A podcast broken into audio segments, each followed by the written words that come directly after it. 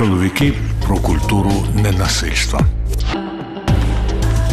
Відвертий подкаст на громадському радіо. Ви слухаєте подкаст Чоловіки про культуру ненасильства. Це подкаст громадського радіо. Колега Анастасія Багаліка і я, Андрій Куликов. Сьогодні будемо розмовляти із Ігорем Козловським, істориком, релігієзнавцем і людиною, яка мене особисто завжди вражала такою тихою незламністю, я би це назвав.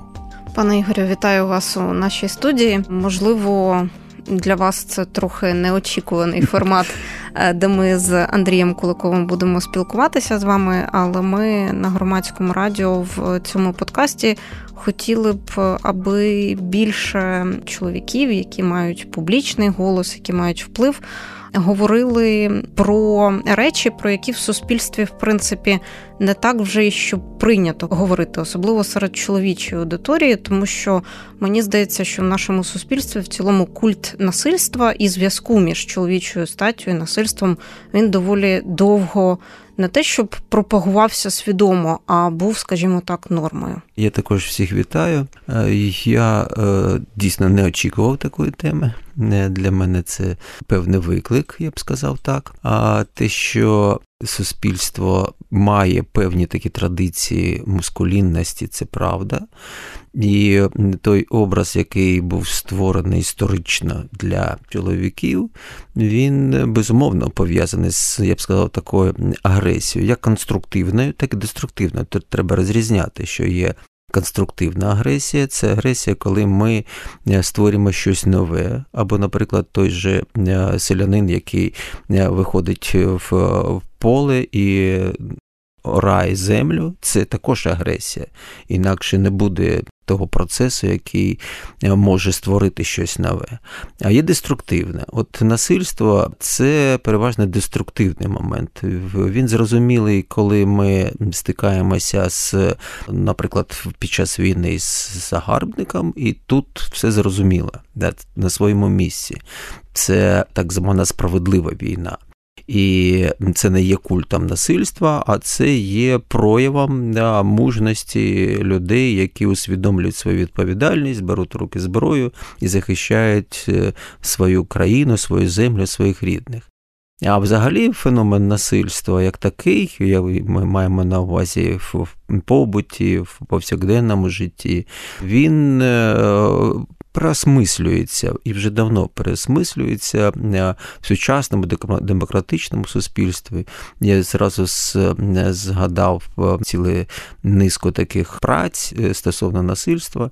І загальна думка от фахівців в тому, що до насильства схильні переважно люди слабкі, що цікаво, чому? Ну тому що це не тільки там гвалтування, зрозуміло, просто побутове насильство. Це пов'язано з тим, що у людини, по-перше, домінує її біологічне. А не людське, а людський вимір це той, який необхідний для того, щоб не просто контролювати нашу біологію, а для того, щоб наповнювати її сенсами. І я завжди підкреслюю цей важливий момент, на мій погляд, що людина повинна задавати питання, коли, е, і згадуючи того ж знову ж таки Віктора Франкла, який казав, що між стимулом і нашою реакцією є проміжок нашої свободи. Тобто ти або біологічна істота, ну зрозуміло, вона реагує. Вона рефлекторно реагує. А, Або ти людина, тоді ти рефлексуєш і задаєш питання, тому що будь-яке рефлексування це правильно поставити питання. І головне питання навіщо ти будеш так реагувати? У тебе немає аргументів, ти не можеш е, створити простір для діалогу для того, щоб вирішити ті чи інші конфліктні питання. Зрозуміло, що зараз суспільство радикалізоване, емоційна складова, вона, ну я б сказав так, домінує дуже часто е, над нашими виборами, і це призводить до того, що оце біологічно випереджає людське. А нам вкрай важливо не втратити людину. Ми ж боремося не просто за землю, ми боремося за людське. Ви слухаєте подкаст Чоловіки про культуру ненасильства. спільний проєкт громадського радіо та громадської організації Жінки в медіа. Те, як Ігор Козловський відповів на перше запитання, е, пригадало мені, що із представлення випало те, що він ще й філософ. І це, напевне, багато хто відчув у цьому запитанні. А тепер, пане Ігорю, я поставлю вам таке запитання, яке пов'язане із е, тим, що ви історик, релігієзнавець. Наскільки в тому, як у нас у суспільстві ставляться, звикли або не звикли до трактування насильства, позначилась наша релігійність і та релігія, яка в нас переважає? Безумовно, да, тому що культурний текст, а культура це організм, і це ем, свідомий організм які розвиваються за закономірностями самої людини. І можна сказати, що культура це гіперособистість. І як будь-яка гіперособистість, на неї впливають в тому числі і ці світоглядні картини. Світогляд формує. Історично формувала безумовна і релігійна складова.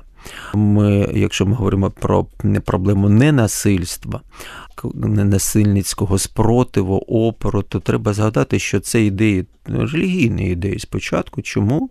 Тому що релігія завжди ставить питання, навіщо ти живеш? Чому? Зрозуміло, що у науки є тільки як виникає світ, як він розвивається, а навіщо ми існуємо, навіщо існує цей світ? Ну, Наука такі питання не ставить, тому що немає механізму дослідження, немає методів. А для релігії головним питанням є, навіщо ми існуємо. І тобто людина повинна згідно, ну я б сказав, базовими такими основами будь-якої розвинутої релігійної системи формувати себе. Тобто формувати саме цей людський вимір, розуміння того, що про що ми зараз говоримо як про цінності. Оці цінності це людське. У тварини немає цінностей. Вони є інстинкти, є бажання жити, виживати, і це і практично все. А людина вона має ще вимір цінностей, коли вона стає дорослою. І ці цінності е, свободи, гідності, цінності ідентичності, всі ці цінності так чи інакше формувалися спочатку от в релігійному середовищі. І християнство, зрозуміло, доклалося до цього, мається на увазі в той період, коли відбувається процес реформації.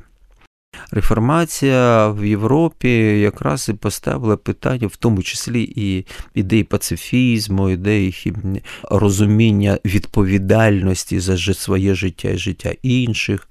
І тому ці цінності починали потім формувати у окремих ну, я б сказав, лідерів думок свої концепти. Ну, В американському суспільстві той же Тора, наприклад, або Емерсон. Якщо ми говоримо вже про 20 століття, коли вже ця концепція ненасильницького спротиву ну, досягає вже свого такого завершення, то ми бачимо з вами, що і в той же Махатмаганді, і інші лідери вже індійської сатягракхи, вони цей концепт доводять вже до рівня не тільки релігійного, і навіть секулярного, морального вибору. Ну, до речі, якщо ми згадаємо, наприклад, нашу історію, сучасну історію, історію України, ми побачимо, що такий ненасильницький спротив формував Україну протягом от до 2014 року. І це революція на граніті. І це помаранчева революція, як починалася революція гідності. Це був ненасильницький спротив. І, Але ж для того, щоб його почули, потрібна відповідна соціально-політична ситуація, і, я б сказав, така е, спільний простір морального, морально-етичного бачення світу. Тобто ті, хто протестують, і ті, хто їх повинні почути, взагалі-то повинні мати ну, певні е, спільні цінності. Не завжди так буває, безумовно, і ми можемо побачити знову ж таки на окупованих територіях, що ми бачили в Херсоні. Зайшли окупанти і зустріли ненасильницький спротив. Це було в Донецьку, до речі, в 14-му. Можливо, ніхто не помітив, але ж ми виходили з. На масові мітинги без зброї, а вже у наших опонентів була зброя.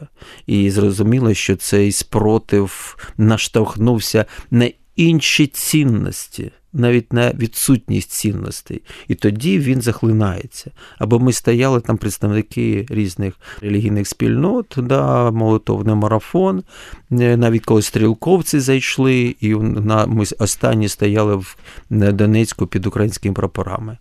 Ну, зрозуміло, він захлинувся. Тому що його опоненти, зрозуміло, не почули і навіть розглядали це як певну проблему, яку треба знищити. Ігор Козловський, філософ, історик, релігієзнавець в подкасті Чоловіки про культуру ненасильства на громадському радіо, який ведуть Андрій Куликов і колега Анастасія Багаліка. А я от хочу продовжити тему з спротивом російській окупації, тому що, як не дивно, для мене тут теж є очевидний предмет нашої розмови. Ми всі вже багато років е, спостерігаємо за тими жахливими формами, як ви сказали, деструктивної маскулінності, які дуже часто проявляють росіяни у своїх якихось публічних діях, у риториці, у заявах їхніх, як вони їх називають, воєнкорів, різноманітного штибу терористів, найманців е, і інших публічних спікерів, аж до самого президента Російської Федерації. І я от хочу запитати вашої думки, чому так? Ну, е, коріння цього безумовно в самій історії формування цього простору під назвою Росія. І оце з чим ми стикнулися. Ми стикнулися дійсно з деструктивною маскулінністю, з нелюдненням.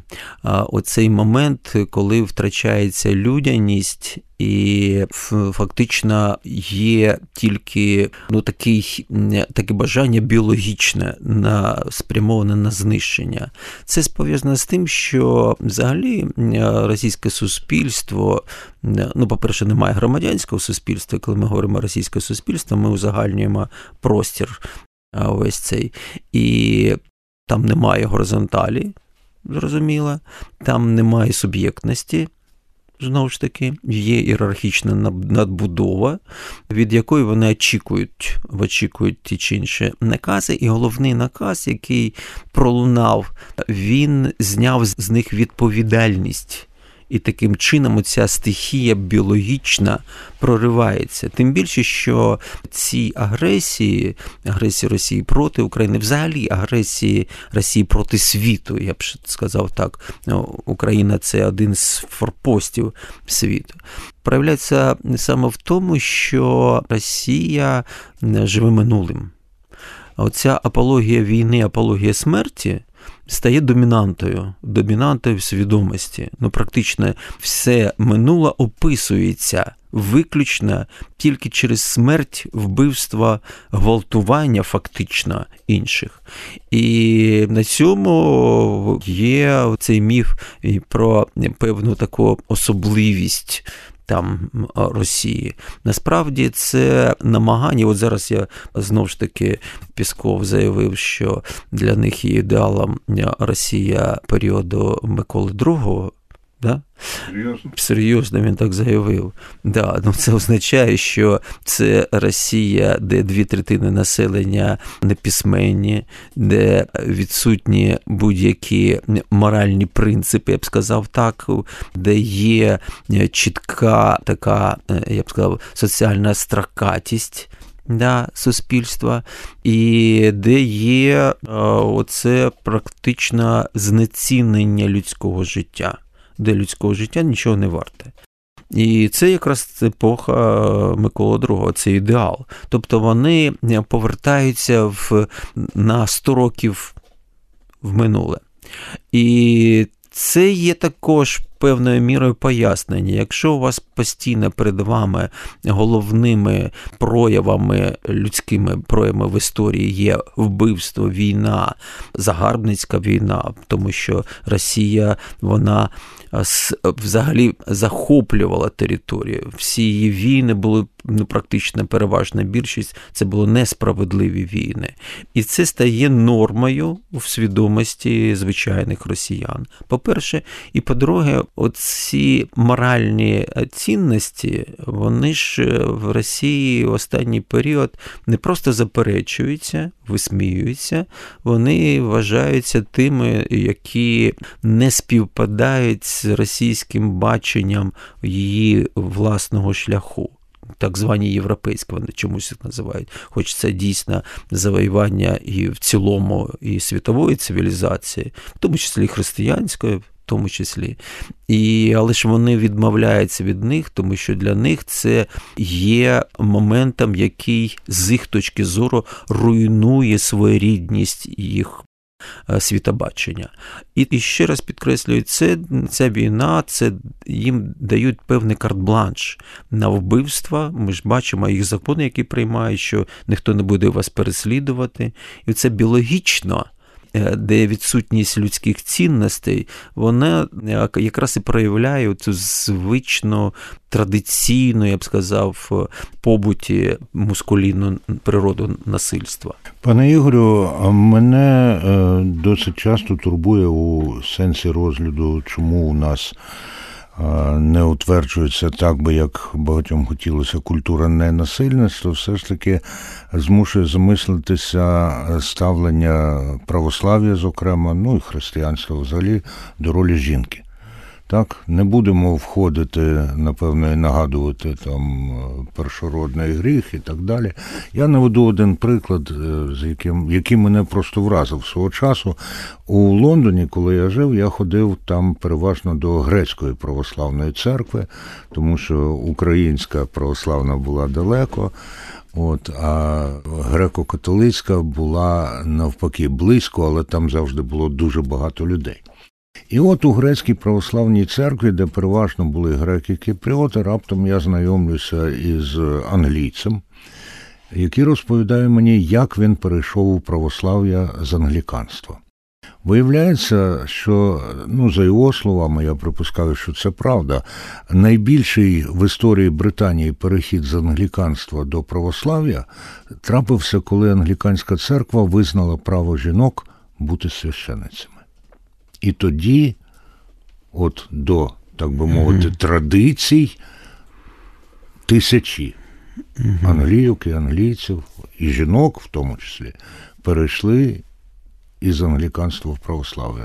Прокоментуйте це. Наскільки православ'я справді є е, ну, нерівноправним до жінок? Ну, я би сказав так, що е, так було довгий час, безумовно і православна церква формувалася в середньовіччі, ну, перше тисячоліття.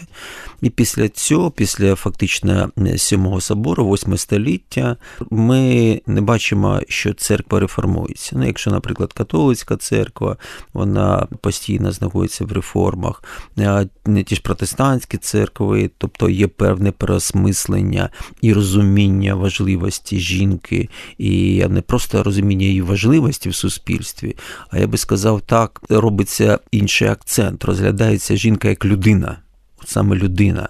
Не стільки за статевими ознаками, а саме за тим, що це людина.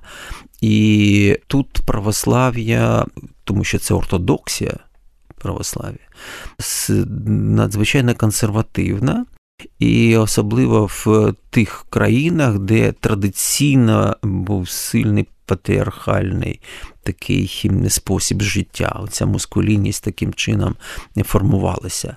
І ну, в цьому, до речі, Україна відрізнялася. Ми пам'ятаємо історично, і на це звертали ще іноземці і в період е, нового часу, що в Україні жінка займає зовсім іншу позицію, і активність підкреслювалася тими мандрівниками, які були в Україні. І це це факт, це історичний факт.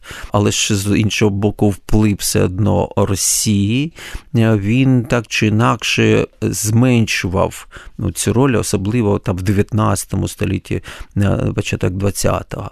Але ж ну я, я наприклад, стою на ті на цій позиції і в своїх лекціях постійно наголошую, що жінка це найбільш досконала істота у всесвіті. Ну, з усіх це дійсно це факт. Я б сказав так, медичний факт. І не враховувати оцю своєрідність жінки як людини. Це не означає фактично гальмувати розвиток е, взагалі людства.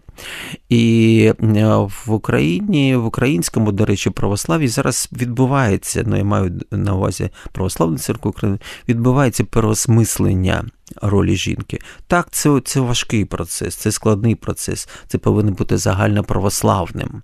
Але ж дійсно оця консервативність, яка притаманна саме найбільшої такої мірі саме православ'ю, це так, це факт. Я, от, до речі, на продовження теми е, хочу згадати про той рівень викриттів, які останнім часом е, робить суспільство, аналізуючи нашу там етнографічну спадщину, пісенну спадщину. За теж таке 19 століття, така традиційна прихована агресія щодо жінок, наприклад, та сама народна пісня про прив'язали Галю до сосни косами, яка можливо, ще років не знаю, 40-50 тому в такому контексті не щитувалася. Ну, ви навели тільки одну пісню.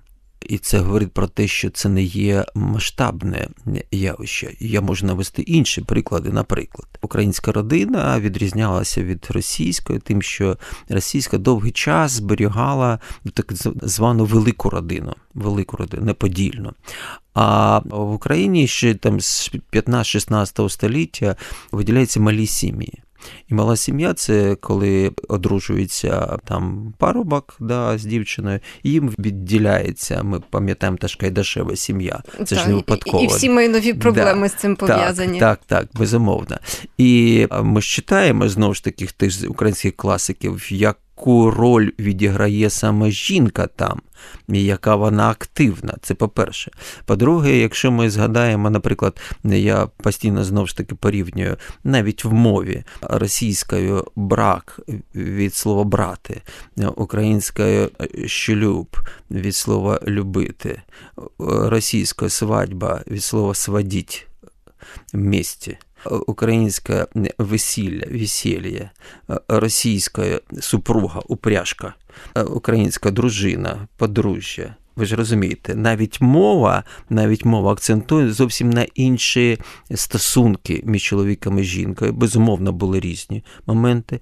Але ж в Україні серед російських пісень весільних, брачних під час е, свадьби дуже багато таких ну я б сказав, пісень, де вона постійно плачеться е, про свою долю. Вона йде в невідомість, вона буде ніхто. А в українській ми зустрічаємо Ті ж самі пісні, мені все одно якого аби чубатого, щоб зачуп його брав. Це в українській пісні. Про що це говорить? Або ой там на тучку на базарі так. жінки чоловіків продавали. Так що не не треба говорити узагальнюючи тільки там про ту Галю бідно. Ну, але але е, добре. Є про Галю, безумовно. Згадали, згадали пісні, є пісня про вареники, про те, що мила вареників наварить, е, і Бачите, і про те, що мили Але це жартівливі пісні. Бачите, це жартівливі. Тобто це висміювання висміювання. Це висміювання, чого ви не почуєте в російській пісні. Розумієте, там є страждання, да. а тут є весілля. І це важливий момент, який говорить про те, що вона там більш вільна, вона має право голосу. І і це якраз в піснях відчуває. Ми, наприклад, там в українських братствах вона мала голос і могла подавати на нього в суд до братчиків якщо він себе неправильно веде, наприклад, якщо він п'є, да, і суд братчиків виносив певний вирок, відстоюючи її права. І таких ми знаємо безліч випадків. Ви слухаєте подкаст Чоловіки про культуру ненасильства, спільний проєкт громадського радіо та громадської організації Жінки в медіа. Пане Ігорю, нагадаю, наш співрозмовник у подкасті громадського радіо Чоловіки про культуру ненасильства Ігор Козловський. Таке запитання. Ми зараз, коли йде повномасштабний спротив російській агресії, неодноразово звертали увагу на те, що ця ПВК Вагнер вербує до своїх лав ув'язнених, засуджених, визнаних винними. І обіцяє їм фактично за війну і за вбивство в Україні, себто це вже насильство в квадраті, а може і в Кубі, прощення всіх гріхів світське, так? Але мене в цьому контексті дуже вразило повідомлення про те, що двоє із звинувачених у вбивстві Катерини Гандзюк, угу. нібито від наших отримали теж відправлення на фронт замість відбування покарання і з відповідними наслідками. У повідомленнях було сказано, що нехай, мовляв, кров'ю змиють. Ні, ні. Я, Для мене це неприйнятне. Неприйнятне, тому що ми таким чином знов ж таки дає, ну, ми уподібнюємося саме росіянам, що абсолютно не потрібно робити. Ми не повинні їх відзеркалювати на фронті, і про це всі військові говорять, що там на фронті це не місце для відбування покарання це люди, які свідомо захищають свою батьківщину, а не змивають кров. Це відтворення тих наративів, які були під час Радянського Союзу. Да, В Росії вони зрозуміли, да, та ж сама логіка. Не те, що це у нас, ну я б це для мене це боляче сприймати. Ці наративи токсичної маскулінності, вони ну, вони призводять до насильства не тільки на фронті, на окупованих територіях, насильства щодо цивільного населення. Але як вважаєте, після завершення самого конфлікту, завершення війни в перспективі вони будуть призводити до міжгендерного насильства, до насильства стосовно жінок? Ви знаєте, є таке побоювання, тому що ми травмоване суспільство травмоване суспільство в цілому, не тільки хто на фронті знаходиться, і тут, і навіть ті, хто виїхав за межі України, всі ми травмовані. От Кожна ніч це травма.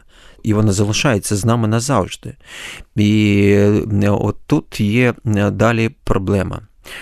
Травма, якщо її не відрефлексувати, не переосмислити, вона не стає досвідом, а стає, е, я б сказав, таким тригером для того, щоб розв'язувати свою якраз негативну енергію.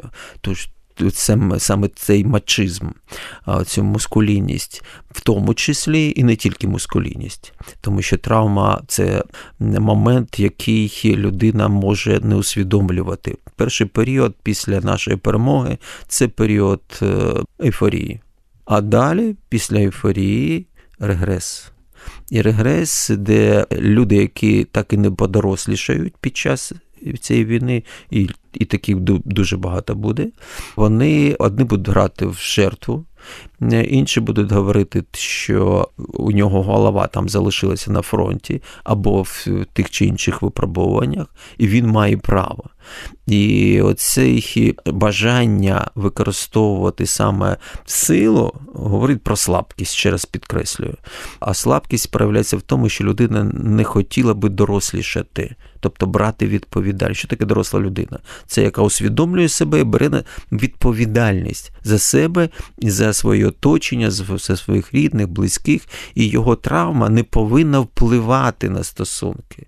Навпаки, він повинен працювати, використовуючи досвід цієї травми, щоб далі не робити цю травму множинною. Пане Ігорю, в нашому подкасті є така традиція, якою ми намагаємося дотримувати. Щоразу даємо співрозмовнику нашому 30 секунд на якийсь висновок які він хоче зробити, особливо з огляду на те, що ви кажете, що ви не очікували ті теми розмови. То, будь ласка, 30 секунд від Ігоря Козловського.